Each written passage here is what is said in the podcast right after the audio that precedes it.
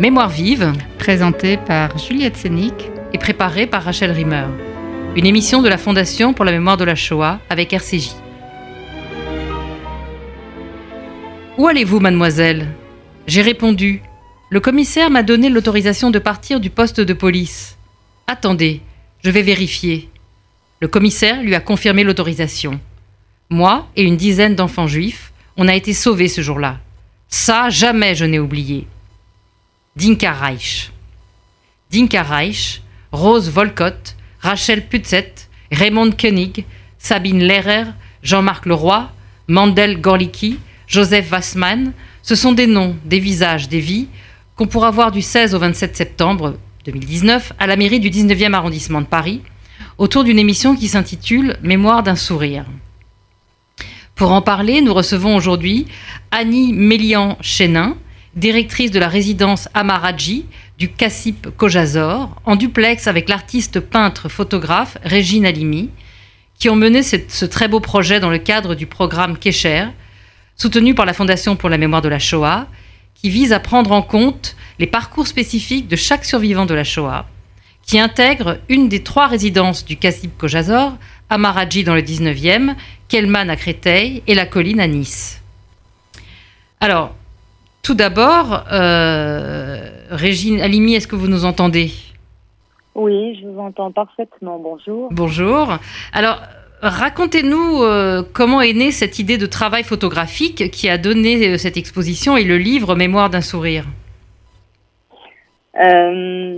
cette idée est née simplement du fait que j'ai été amenée à, à, ouvrir la porte de la résidence à Maradji il y a quelques années puisque j'avais un papa, Jacob Alimi, qui était présent euh, pendant quelques mois. Et en fait, je me suis retrouvée face à, un milieu austère, fermé, euh, sauf qu'à l'intérieur, il y avait beaucoup de belles âmes et que par mon caractère un petit peu jovial, en fait, euh, j'ai tout simplement voulu être présente d'abord auprès de mon père et ensuite auprès des résidents. Mmh. Euh, avec tout ce que je suis en tant qu'artiste euh, multiple, euh, avec euh, différents supports, l'idée l'idée du support photographique était super agréable parce que ça les mettait en, en, en jeu, ça les faisait un petit peu revibrer. Et ce qui s'est passé, c'est que un projet, un projet avait été dessiné quelque part dans ma tête présenté à un moment et accepté le jour où j'ai rencontré euh, Madame la directrice Annie Mélian Chénin. Oui, qui est ici avec et nous aujourd'hui pour parler de, de, de, ce travail. Donc, est-ce que voilà, c'est aussi, euh, est-ce que c'est elle qui vous a permis finalement de, de concrétiser ce projet? Comment ça s'est passé entre vous euh? Bah, c'est, simple. Si j'avais pas rencontré une personne euh, d'ouverture d'esprit aussi importante, je crois que ce projet n'aurait jamais, euh, n'aurait jamais eu une once d'existence.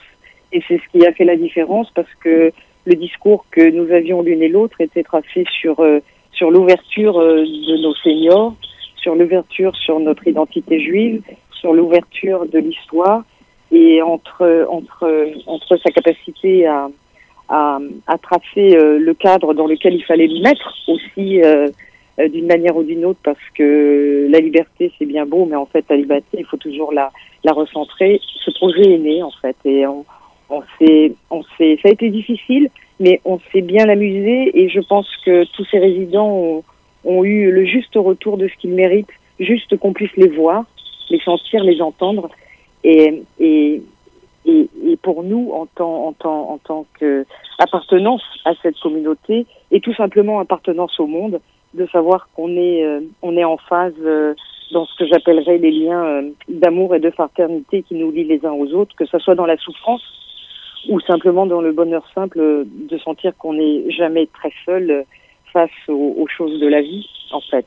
Oui, Et alors qui sont... Âge... Euh, ce ne sont pas n'importe quel résident. Est-ce que vous pouvez me dire, euh, Annie euh, Mélian-Chénin, qui sont ces résidents? Qu'est-ce qui les caractérise quand même? Parce que ce n'est pas simplement un partage euh, avec des, des, personnes âgées, euh, qui est toujours très émouvant. Hein. Bien sûr.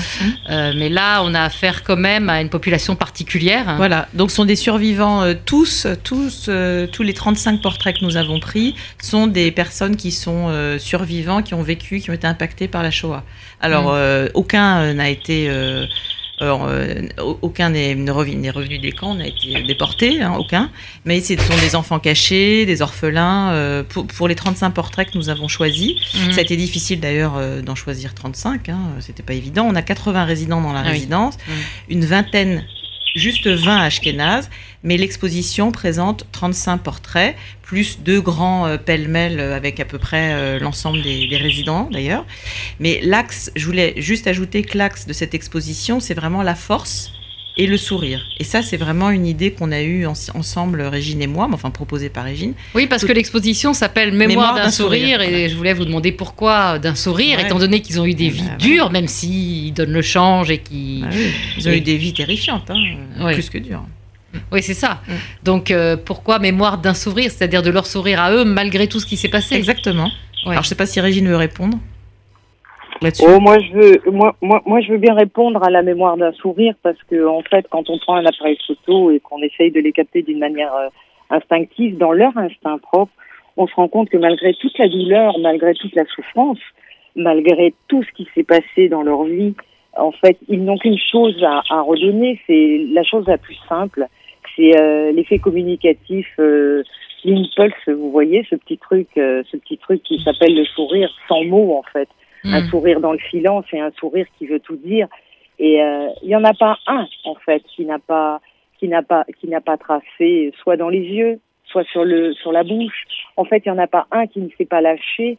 Euh, donc, mémoire d'un sourire. La mémoire, c'est que peu importe ce qu'est la vie, finalement, et même si, si cet épisode de la Shoah, euh, qu'on parle de camp ou de, ou de, ou, ou, ou, ou de tous ceux qui ont traversé cet épisode, en fait, ce qui se passe, c'est que eux, ils gardent l'essentiel. Et nous, on ne sait pas ce que c'est forcément toujours l'essentiel, mais eux restent d'aplomb jusqu'à la fin. Malgré le sang-force dans leur corps, malgré le sang-force, ils ont une force du cœur.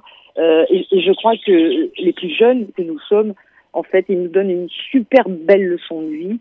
Et euh, moi, je suis très très fière euh, de tout ça et, et très très fière d'eux et très très fière euh, que, que, que, Annie ait permis euh, tout ça parce que euh, c'est totalement inscrit.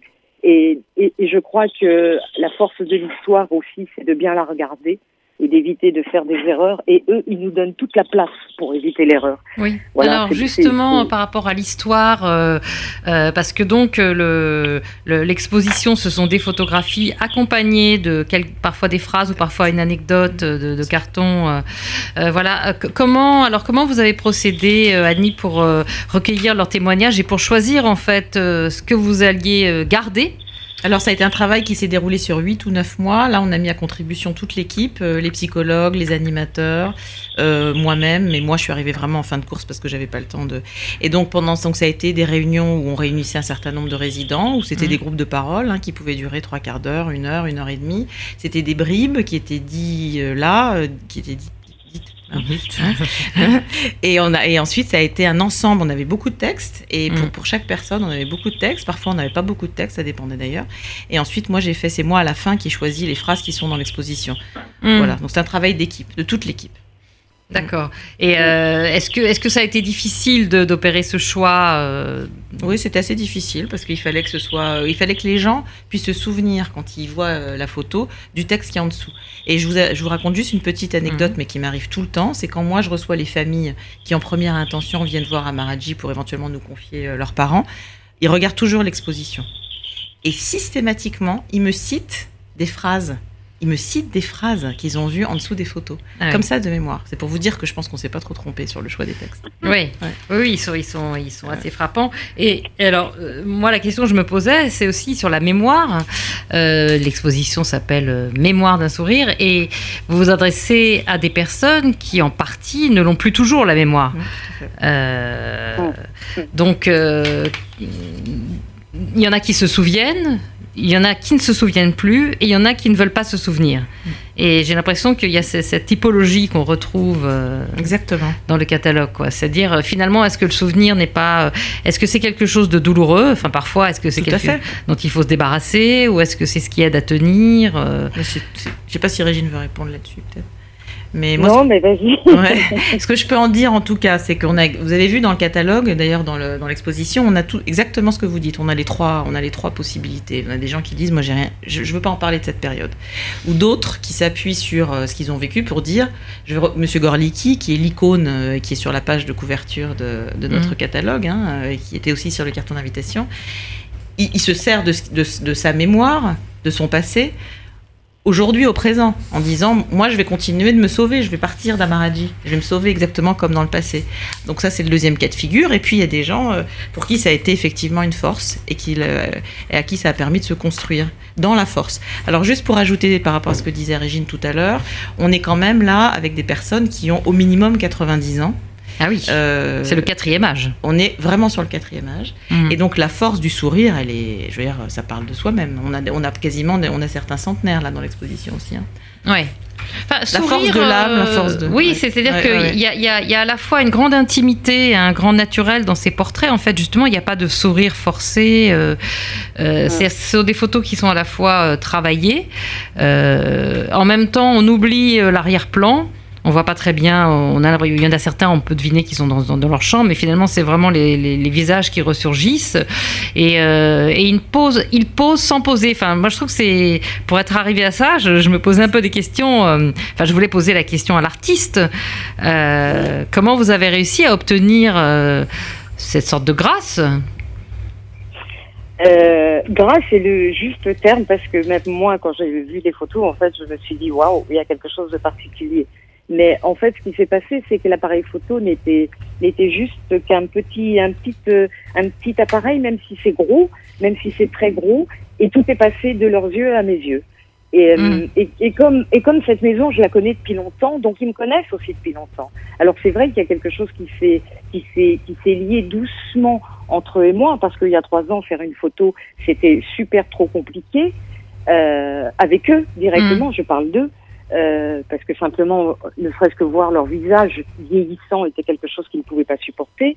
Ah et là, je ne sais pas ce qui s'est déclenché. Alors peut-être parce que je suis aussi un petit peu zébulon dans cette maison de retraite que je considère aussi comme une maison tout court, dans laquelle j'ai posé aussi euh, quelques bagages et, et, que je laisse d'ailleurs.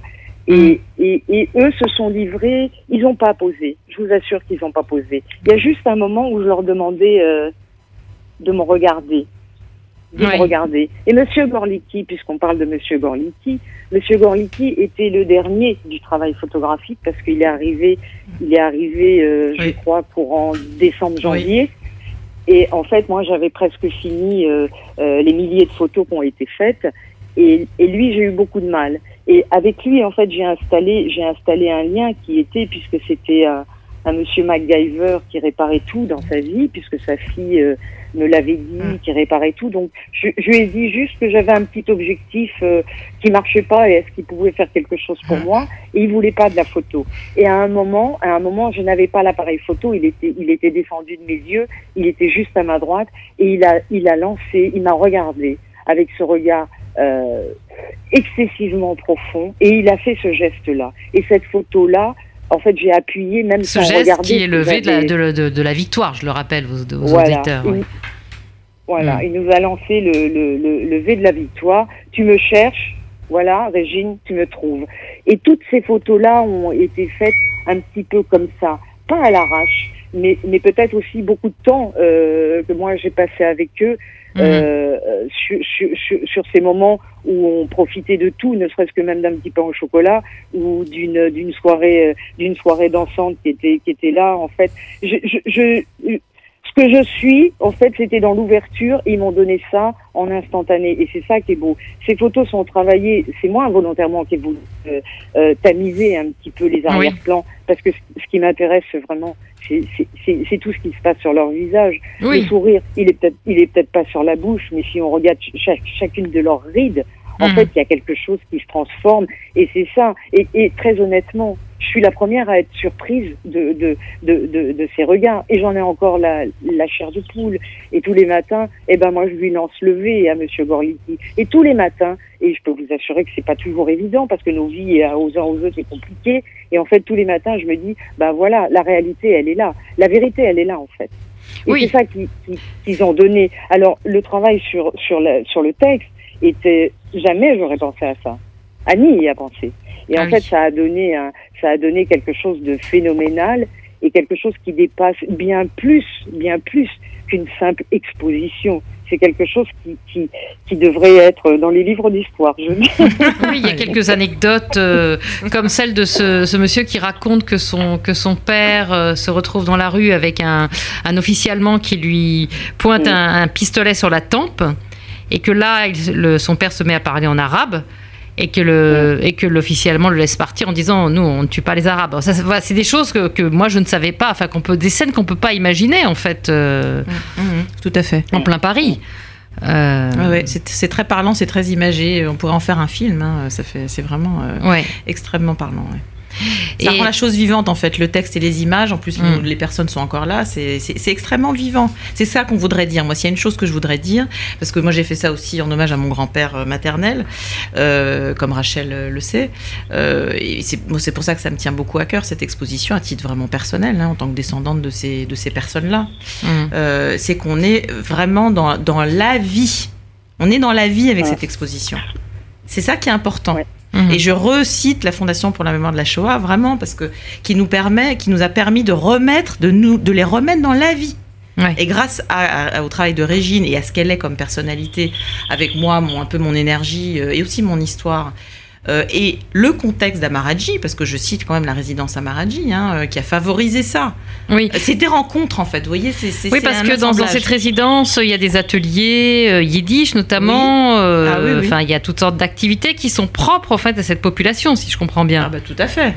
Le programme qui est cher euh, donc euh, nous permet de développer des activités spécifiques pour les personnes euh, donc yiddi- enfin ashkénazes hein, donc comme Mhm. des bon mais il y a un atelier yiddish là les personnes viennent bénévolement faut reconnaître mais elles viennent et là elles étaient là hier je vous dis pas elles ont mis une ambiance extraordinaire les gens ont dansé c'était super mais sinon on finance des tas d'autres actions à destination de nos publics de ce public là spécifiquement auxquels les autres d'ailleurs résidents participent aussi hein.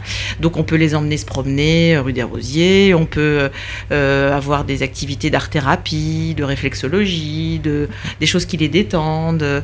Euh, Qu'est-ce qu'on peut faire d'autre? Enfin, on fait venir des chanteurs, de la musique klezmer. euh, Mhm. euh, on envisage un projet éventuellement de balnéothérapie spécifique pour eux, avec éventuellement euh, quelqu'un qui serait un peu dédié pour que régulièrement ils puissent bénéficier de cet espace-là, etc., etc. Oui. Alors, vous avez dans la résidence non seulement des Ashkénazes, mais aussi des Ah Juifs oui. de Tunisie, du Maroc et d'Algérie. Euh, Est-ce que la Seconde Guerre mondiale est aussi euh, structurante pour eux que pour les Juifs Ashkénazes Et comment se passe la cohabitation alors? Structurante? Oui, enfin, c'est-à-dire autant, euh, est-ce que c'est déterminante en fait? Bah oui, bien sûr. Euh, exemple, illustration. J'ai fait venir une classe de lycée de première la semaine dernière ou la semaine d'avant, Régine, je me rappelle plus, euh, qui est venue donc d'ici les Moulineaux. Il y avait huit ou neuf élèves de première qui sont venus euh, et, hum, et donc autour de la donc ils sont venus parce que je connaissais la prof de français pour voir l'exposition. On leur a offert un goûter, etc. Et d'ailleurs, on est déjà dans le catalogue de l'Académie de, l'éducation nationale grâce à ça. Il y a un lien, etc. Il faudrait que je vous le. Et les gens qui sont venus parler de la, de la guerre, c'est des résidents séfarades qui sont venus parler, c'était madame, pour pas la citer, Madame Saada, euh, qui est venue parler en Tunisie, comment ça s'est passé pour elle. Et Mm. bien sûr, c'était difficile, alors pas aussi difficile, mais quand même, etc. Mm. Bien sûr que oui. Et le monsieur dont vous parliez tout à l'heure, c'est monsieur Zarka, qui est décédé, qui nous a quittés il y a deux semaines, et qui était euh, enfant caché. Euh, d'Afrique, du Nord, mais enfant caché quand même, parce qu'il Ah oui. arrivait un peu avant la guerre en France. Oui, c'est une histoire qu'on connaît, qu'on connaît moins bien en Oui. fait, euh, celle des fait. enfants cachés d'Afrique du Nord. Oui. Mm. Mais, mais qui sont intégrés dans le programme. hein. Je rappelle que c'est pas un programme Voilà. dédié aux Ashkénazes. Exactement. On fonctionne sur, euh, en fonction de quelles sont les séquelles de, de la Seconde Guerre mondiale et en fonction du parcours de vie de chacun. Et euh, il ne s'agit pas de, de faire une exclusivité, mais il s'agit de, de tenir compte, puisque donc la, la- les missions de la Fondation pour la mémoire de la Shoah, c'est d'aider aussi euh, ceux qui, qui ont été touchés au sens large par la Shoah, qu'il s'agisse d'avoir été interné ou d'être enfant caché ou d'être d'avoir vécu des, persécutions antisémites. Mm, tout à fait. Mm. Et alors je me demandais justement pour tous ces résidents qui, qui qui viennent de, aussi bien d'Afrique du Nord que, que, d'Europe. Est-ce que finalement Paris euh, n'est pas leur point commun? Ah, si, bah alors en l'occurrence c'est exactement, c'est exactement ça, c'est tout à fait, c'est tout à fait ça, c'est vrai, c'est beau. Alors cette exposition, euh, son, son ambition et d'ailleurs ça va être le cas euh, probablement prochainement là, vous l'avez dit tout à l'heure, c'est de circuler dans Paris, si possible dans Paris. Et moi mon ambition c'est qu'elle aille le plus possible, qu'elle diffuse dans les mairies parisiennes. Je trouve que ce serait un bel hommage et ce serait une manière de boucler la boucle exactement de la manière que vous venez d'évoquer. Euh, pour, pour surligner, comme avec un surligneur euh, stabilo, euh, surligner leurs points communs. Ils sont tous parisiens, quoi. Oui, parce que oui, c'est ce que je me suis dit, en fait. Le fait que l'exposition ait lieu à la mairie du 19e, qui est aussi un quartier où il y a une forte présence juive. Tout à fait